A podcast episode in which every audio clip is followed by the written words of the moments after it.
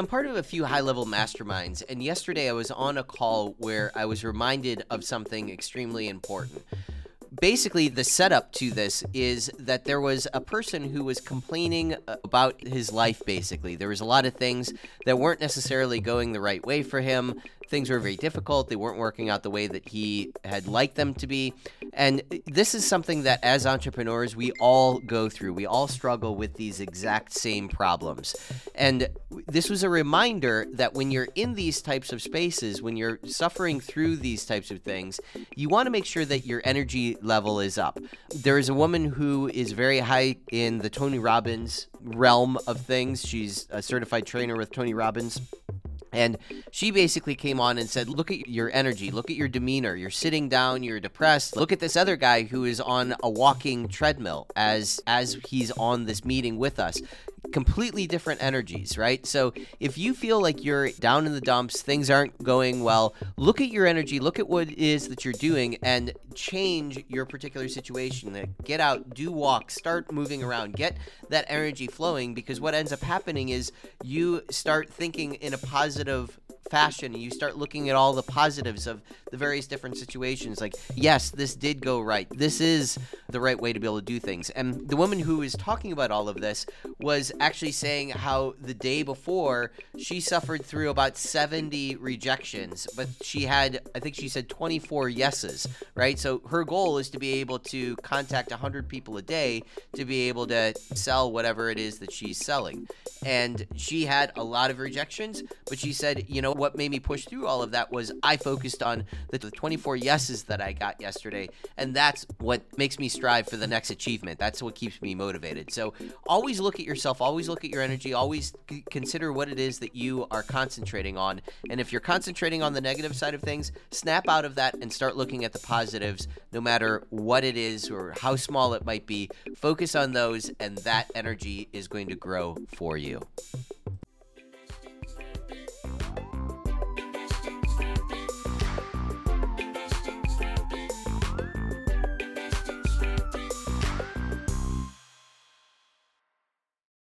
If you are an accredited business owner who wants to increase your net worth by investing in real estate, go ahead and check us out at investinsquarefeet.com. We are a community of other business owners who are all investing together in various real estate opportunities to be able to do exactly that grow our net worth. Again, check us out investinsquarefeet.com. All right, so today we have Angel Gonzalez, who is an expert on industrial real estate acquisition. As you get involved in real estate, you're going to realize there's all kinds of verticals and different types of eh, opportunities that you can choose to invest in. And today we're going to be talking about industrial, and you're going to learn just how important it is that you understand the needs of your tenants and how lucrative that can be in the industrial space specifically. Stay tuned for that. I went from the single family into the office space, and that was like my next iteration, which, quite frankly, right away, I, I knew early on and when we were doing the office that it was something that was intriguing, but it wasn't something that really appealed to me because I really was like I did the multifamily space, but it was definitely something where as I started to learn more about commercial real estate, I started realizing that when you're talking about uh, multifamily living, it's more about it's very transactional sometimes when it comes to having tenants more uh, you're having a little bit more frequent turnover. I did realize also that there were just a couple of different mindset differences. Like whereas one you're sheltering someone, on the other one you're really looking at the functionality of of the needs of the businesses that you're housing. And then the other thing that I really started to gravitate even more towards it was the fact that I started understanding that there was an, an, under, an underlying tonality where the nation is in a unique place, right? They're trying to really figure out over the next decade how can we pull more of the reshoring and onshoring efforts into the United States versus being our goods being basically, especially of so many supply shortage situation that have occurred over the last couple of years. And so I, I start realizing that in, in industrial space, you also had the ability to be part of the supply chain helping in that arena as well. And so alleviating some of that pressure. And so I started really assessing okay, what is it about the fundamentals of multifamily that were pertinent, but that I could move over here with a different kind of a mindset. So now that I kind of transition from, hey, I'm not housing people, I'm housing people's businesses. So now, how do I get in the weeds with them, or how can we be uh, partners along their journeys and make it so that they have the utmost of the best facilities to handle what they're trying to to get done? And then the other aspect too, quite frankly, I back to what I said earlier. When you start talking about lease terms and how long you're having these relationships, I realize in industrial it's a lot different because our lease terms are more like five to 10 years versus one to three years on, on some of the situations that I was seeing. And so I like that idea of more stable. It's not as it's not as sexy as some of the other asset classes, but for myself and my partners, we really just we really like that conservative approach, that more of a long game. Really, like I said, being alongside some of these owners. And the other thing is too, like I said, we can double dip by helping in a different arena in a different facet too. We're going to take full advantage of that. Yeah, yeah, interesting. So, talk a little bit about the. So you mentioned how you might have a, a tenant in one of the buildings for five to you know ten years. In in multifamily, some of the other quote unquote sexier uh, industries, you have much higher turnover, but at the same time, you're able to also increase the rent essentially every mm-hmm. year. So how do you position yourself or how do you underwrite that or I guess plan out that you know what that rent is going to be for the next 10 years and make sure that you are covering yourself is there any type of an increase that you're able to factor into the contract so that it is increasing because you're not going to know what any of the, the costs are, the expenses are, the gas prices, the insurance, all of that stuff keeps going up.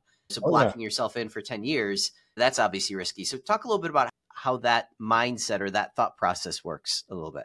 So the one major difference right off the bat that you see in, in industrial is that they're triple net leases, or is what we call a column. So these leases, and a lot of times they might be absolute. Um, we're looking at a project like that right now but what you're going to find in the triple nets is that you're essentially responsible for the, the building and the grounds that, that the companies are in. Otherwise, they're really responsible for the taxes. They're responsible for the roof, all the capital expenditure roofs. They're responsible for basically all HVAC, all the other things that they would need over time as taxes go up or as roofing costs and all that stuff. It actually is not us that are taking care of that. A lot of that is being passed on to the tenants because they fully uh, are when you come comes to industrial, a lot of them are understanding like, hey, we're flying on by on our own. We're doing our own thing. We just want to make sure that uh, we just have good a good facility, and otherwise they want us to get out of the way. But to your point, another way that we actually really try to mitigate not not falling behind in certain aspects is that most of our leases have one or two ways that they're written. They're either written where there's a four percent escalator annually, or they're written with a fifty cent bump every year. So one of the things that's nice is that we can project out, especially like right now, I think we're looking at a 10 year lease on one of the buildings that uh, we're looking here at, where what we're seeing is that we can pretty much, when we look at our pro forma, it's really easy for us to plug all those numbers in because we know exactly what the increases are going to be. So we can plan around that pretty early on. So for us, it's not going to be, again, we don't get to jump as big, but it's something where it's so steady that it allows us to have a really de risk type of a project that we get into. Mm-hmm. Mm-hmm. And that was 50 cents per square foot. Is that how that's yeah. calculated? I assume? That is correct. Yes. 50 yeah, cents yeah. per square foot. Yes. Yeah. Sometimes I forget that with multifamilies doors versus square footage. Yeah. No. And actually, the name of the show is Invest in Square Feet. That's something that I absolutely harp on people because there's a lot of mistakes made there where people compare, well, we've got a, a uh, a fifteen hundred square or a fifteen hundred dollar uh, apartment down the road, and we've got our apartment is only a thousand dollars. We should be able to get fifteen hundred dollars for our apartment, right? But they're not taking into consideration the size, right? right. So you have to do a, a square foot calculation to be able to make sure that you're comparing apples to apples. You might have a much smaller apartment than what is down the road. So yeah, so that makes perfect sense. Um, what about so you you're talking about industrial type assets. Uh, mm. what falls into that? Right? There's warehousing. There's like machine shop type situations. What all is compiled into this industry as a whole? It's funny because I was I actually was speaking at a, an engagement not too long ago here, and it was it was right after a multi-family speaker was on there, and I go, "That's perfect because he just covered everything we're not. Otherwise, we're pretty much all the rest of the stuff." So when you think about industrial, a lot of times people just think of the heavy manufacturing, but it's not that. It can be anything from outdoor storage to to storage facilities, yards. It could be you got industrial flex, so you have your different uh, types where you have things in the bottom and, and living up top um, different retail shops, sorry, at the bottom. And then you also have what we like to really play in a lot is where you lot you have yours middle of the tier facilities that can handle a lot of because one of the things that we see is that there's a lot of people that have great ingenuity and minds and so they're creators right? So they're going to typically need things in that three to five thousand square feet. It's a really sexy area then you're going to have another area where it's closer to that 10,000 square feet so when you're looking at it, it's, it's really encompassing of all types of stuff. The main thing is that, that when I think of industrial, is you're you're really going to be also focusing a lot on clear height because that's going to determine what exactly the functionality of that facility might be. So when you're talking about these bigger, large manufacturing that are north of 100,000 square feet, you're going to be really worried about that 20 you want to be in that 20 plus clear height because you're going to be storing a lot of things and moving a lot of different product. But if you are looking at more of a something that's less than 30,000 square feet or 20,000 square feet you might be really only worried about 12 to 16 feet of clear height which the, changes the functionality there as well again. So it really a, a lot of it is a lot of different types of product is falls into industrial. And that's one of the things I always laugh because a lot of people only think it's one thing, but it's actually encompassing of a lot of different ones. Yeah. When you go through and you qualify an opportunity, so when we look at multifamily or when anybody looks at multifamily, there basically are uh, looking around the neighborhood. Again, we just touched on this. What are they getting for rent down the road? And then you compare like amenities and all of that type of stuff. Is it similar for industrial where you're, you know, basically looking to compare what other square footage is or like how does that work from just from a qualification standpoint that yes we're able to purchase this square feet for this price and we know that we can rent it out for this price right are there is it very similar type process or talk a little bit about that identification a little bit. yeah there, there is a lot of similarities there. You are looking at comps as one of the things that you are looking for but for us we pr- focus primarily of price per pound per area right? And so that's a really big gauge as to letting you know okay am i buying in the right in the right zone that i should be in? And, and that can be very determinant too by lo- location because an industrial location is i know in, in multifamily and they say in, in single family it's location but location and that way of thinking is a little bit different for us it's really about access points right where you're thinking about are you close to a freeway are you close to a port are you like how easy is it for for traffic movement and patterns to actually take place. So you have to really look at all these different factors, right? So you're looking at the price per pound in the comps. You're looking to see about how you how close you are within in, in the movement of flow, because even though you might be the exact same square feet as someone down the road, but if you're way further, if that one is way down further down the the highway and it's harder to get access points to, that's going to drive the price substantially actually. So we really try to be very cognizant of what exactly is the functions of these facilities and how easy that flow of traffic can be. And the closer you are to, to freeways and access points the more you're going to be able to have a desirable product. Mm-hmm. what about you you started to go through some of those like the ports and the freeways and railways is there some that are more desirable than others? I would imagine that. I guess maybe it depends on what type of product it is that people mm-hmm. are are producing. Maybe I don't know. What's the, I guess what's the desirability or what's the the most desired um, location when it comes to being in close proximity to that transportation? Yeah, it's gonna. Uh, what, what I'm finding more and more is geographically based because if you're gonna be closer, let's just use. We were just down in New Orleans for uh, for a retreat. If you're in somewhere in that area, you're gonna notice that because of the waterways and the and the and the things that are close and accessible there, ports are gonna be more important. But like you say, you're in in Arizona, that's to be a little bit different. You're to want to be closer to access point to the highway. So it's really to be dependent on geographic and also use back to your point. So what we're finding is that if we're going to be going getting back to that onshoring and bringing stuff back and more manufacturing in America and our neighboring partners, now you're also going to have to think about borders and you got to think about where are the important arteries of the country. So there are parts of the country where you might only be able to impact about 5% of the country. There are other areas because of the accessibility of the highways or the railways or whatever that might be would open it you up by double, triple, or even more than that. So that's where you you, you constantly have to be thinking between okay, what exactly is the product's functionality? What exactly is it that we're really trying to solve for? And then at what point do we have to make sure that we're really thinking really specifically about the traffic and, and the logistics of things? Yeah, yeah. So that makes sense. Where are those areas that are that give you more access? I know you said New Orleans was one. I believe you last time that we had talked, you said Cleveland was another one because that's where mm-hmm. I'm from. So, are there other areas too that that have that larger, broad range of being able to access areas?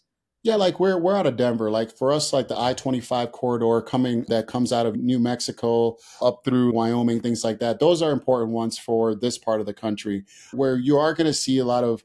We were actually was just again something I was talking about yesterday was that we were thinking about where are some of the hot zones right now that we're seeing. We got places like Arizona is huge players in industrial right now because of a lot of access points that they have. Texas, you're going to have where we talked about Cleveland, New Orleans Florida, that's always going to still have some impact. So it's really just dependent on what type of products and goods you're really working with and, and your tenant base. And then again, it's just a matter of I, I, have more specific areas, but there's one I can't mention because we're looking at that right now. But outside of that, yeah, it's pretty good. Uh, it's, it's pretty dependent. Yeah. Yeah, no, that that's interesting. When you're going through and let's just say that you want to get involved in industrial right? Maybe you mm-hmm. have a background in other areas of larger uh, real estate opportunities. What would be some of the things that you'd want to start learning about? Like some of the are there any challenges or any things that can be a gotcha that you might not necessarily think about that's different particularly in industrial than other areas of real estate?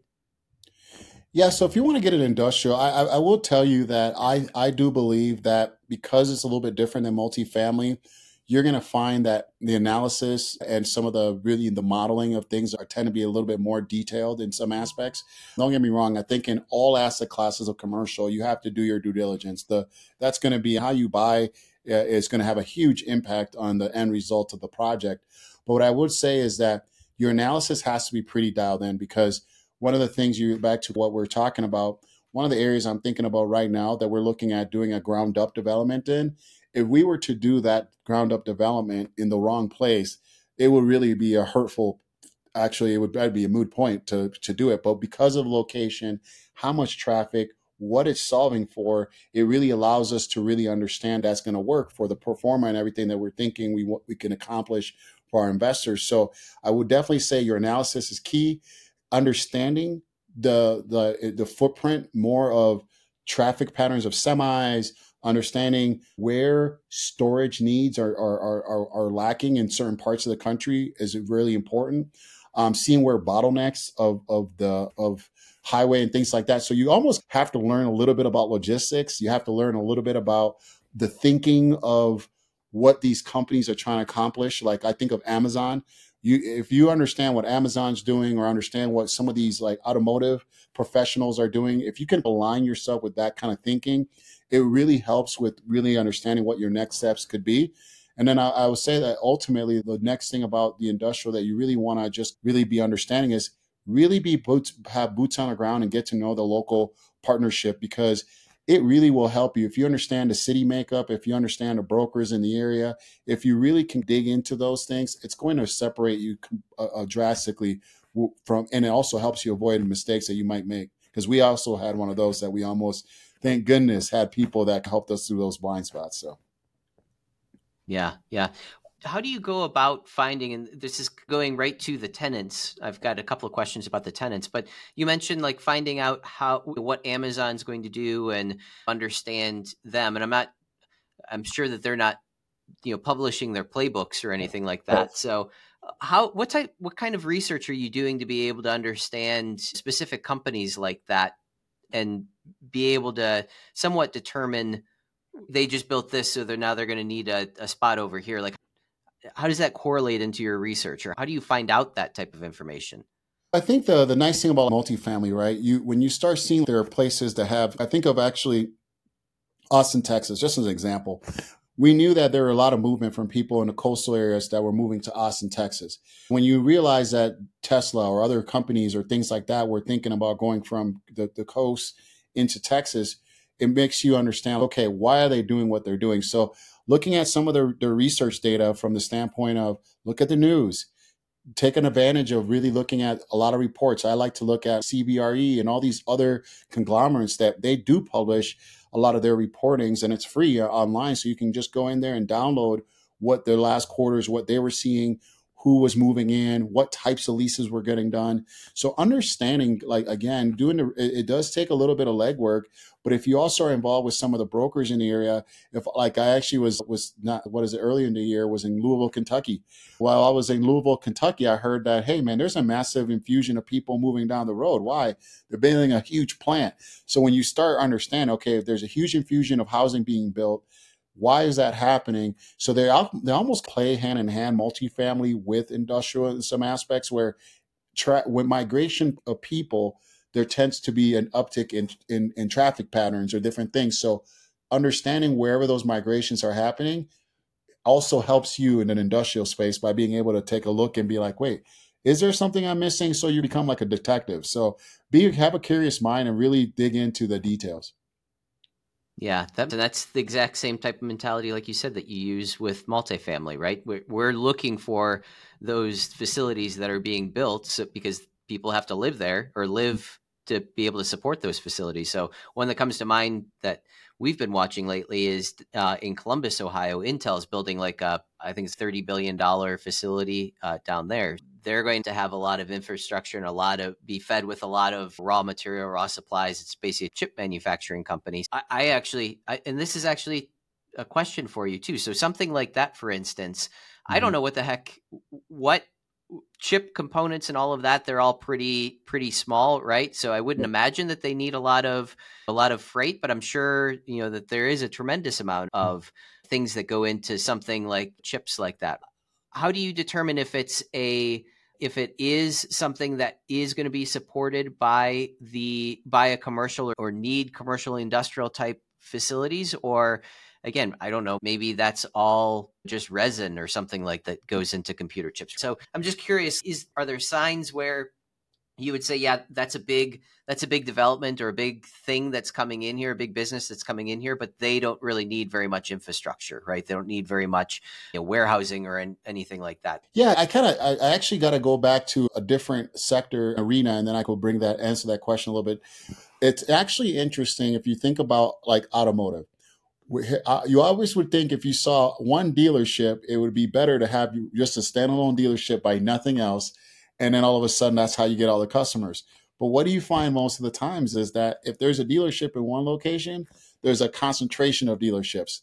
It's there's a reason for that, and it's the exact same. A lot of that same uh, methodology applies in industrial, where, for example, if you make a good, yeah, you might master making a good a certain way, but there are other items that you will need in order to support those goods. So, packaging, it might be something where it could be plastic boxes.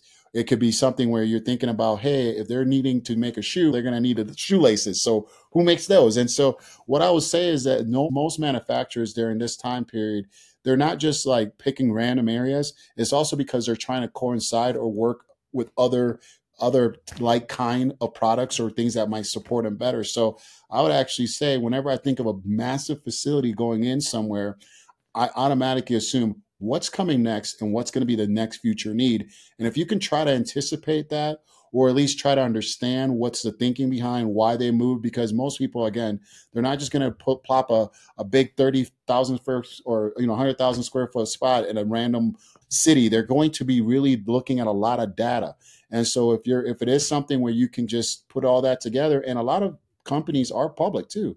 So when they're making moves or certain things, dig into that. Find out hey they're publishing things that are they have to get to their investors and for the people that that support those companies. So don't be afraid uh, to lean into some of that information. And last thing before we wrap up here uh, how do you go about marketing these these facilities right? So let's just say that you found you found a building that you want to purchase. I'm assuming that tenants can come with the building as well is that the way that it works, or when you purchase this, the tenant basically vacates? How, how does the how does that part of it work first when you acquire a property with a tenant or without a tenant? I'll tell you this. So for us, we don't we don't do a lot of vacant facilities. That's typically and there's a lot of a lot of risk factors involved and a lot of things about why we avoid certain products. There are times when it makes sense, but a lot of times, especially right now, it doesn't. But what you do tend to inherit a lot of the tenants once you when you're in industrial. And a reason for that is because a lot of them don't want to move. I actually would tell you right now, there is a, a company right now where we actually had gone into uh, negotiations, and it was all about trying to identify are they staying or are they going to have to leave? I come to find out for them to move their equipment is going to be $3 million. Most people aren't going to be just want to throw away $3 million to move something. So what happens with industrial, which is really a, a nice benefit, is that once there's an established tenant or a national tenant or tenancy where there's a lot of type of, of parts or pieces being made, those are the ones that you understand that it's you're gonna you're gonna have a, a long term. I, I, think of it like a marriage. this is something someone you're gonna basically be attached with for quite some time because they're not gonna want to move their products and their facilities, and you have a facility that obviously is housing and, and meeting their needs. So it's a lot of communication that has to happen, especially if it's someone. I'm thinking of one particular tenant that they're growing and bursting at the seam, while the other tenant next door was downsizing, and so instead of saying, hey, let's get rid of one of these tenants, we basically try to figure out, hey, is there a way to solve it where the people that are downsizing could give the other people the square footage, and now you even made made a better business decision. And actually, that actually did get done, so we were really happy about that. And they signed on for even longer while taking up more of the buildings. Really try to play with uh, what understand the businesses that are in your facilities because if you really understand what they're doing, you're going to have an easier time trying to maneuver those leases and really work with them. Um, but otherwise, like I said, uh, we really try to avoid vacant because, especially during this time, tenancy, depending on the location, could be a little bit challenging. Now, if you're in a desired area, you're there. It's going to be it's going to go pretty fast because occupancy in most of industrials in that mid to high 90s. Mm-hmm.